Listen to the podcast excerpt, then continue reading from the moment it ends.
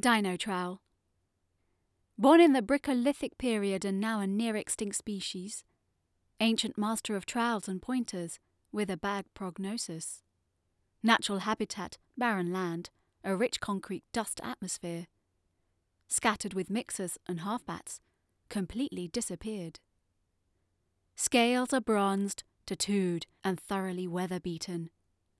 Body is a monument to the many full Englishes I have eaten. Alert, tired, hooded eyes are again surveying strange terrain. Fondly viewing the aging edifices I've created once again. Walking toward the setting sun, casting a very strange shadow, stooped, carrying a dusty old bag, and widely smoking tobacco. There it is, my magnum opus, my life's work is now complete. Last of my kind, with bricklayer's hands and pterodactyl feet.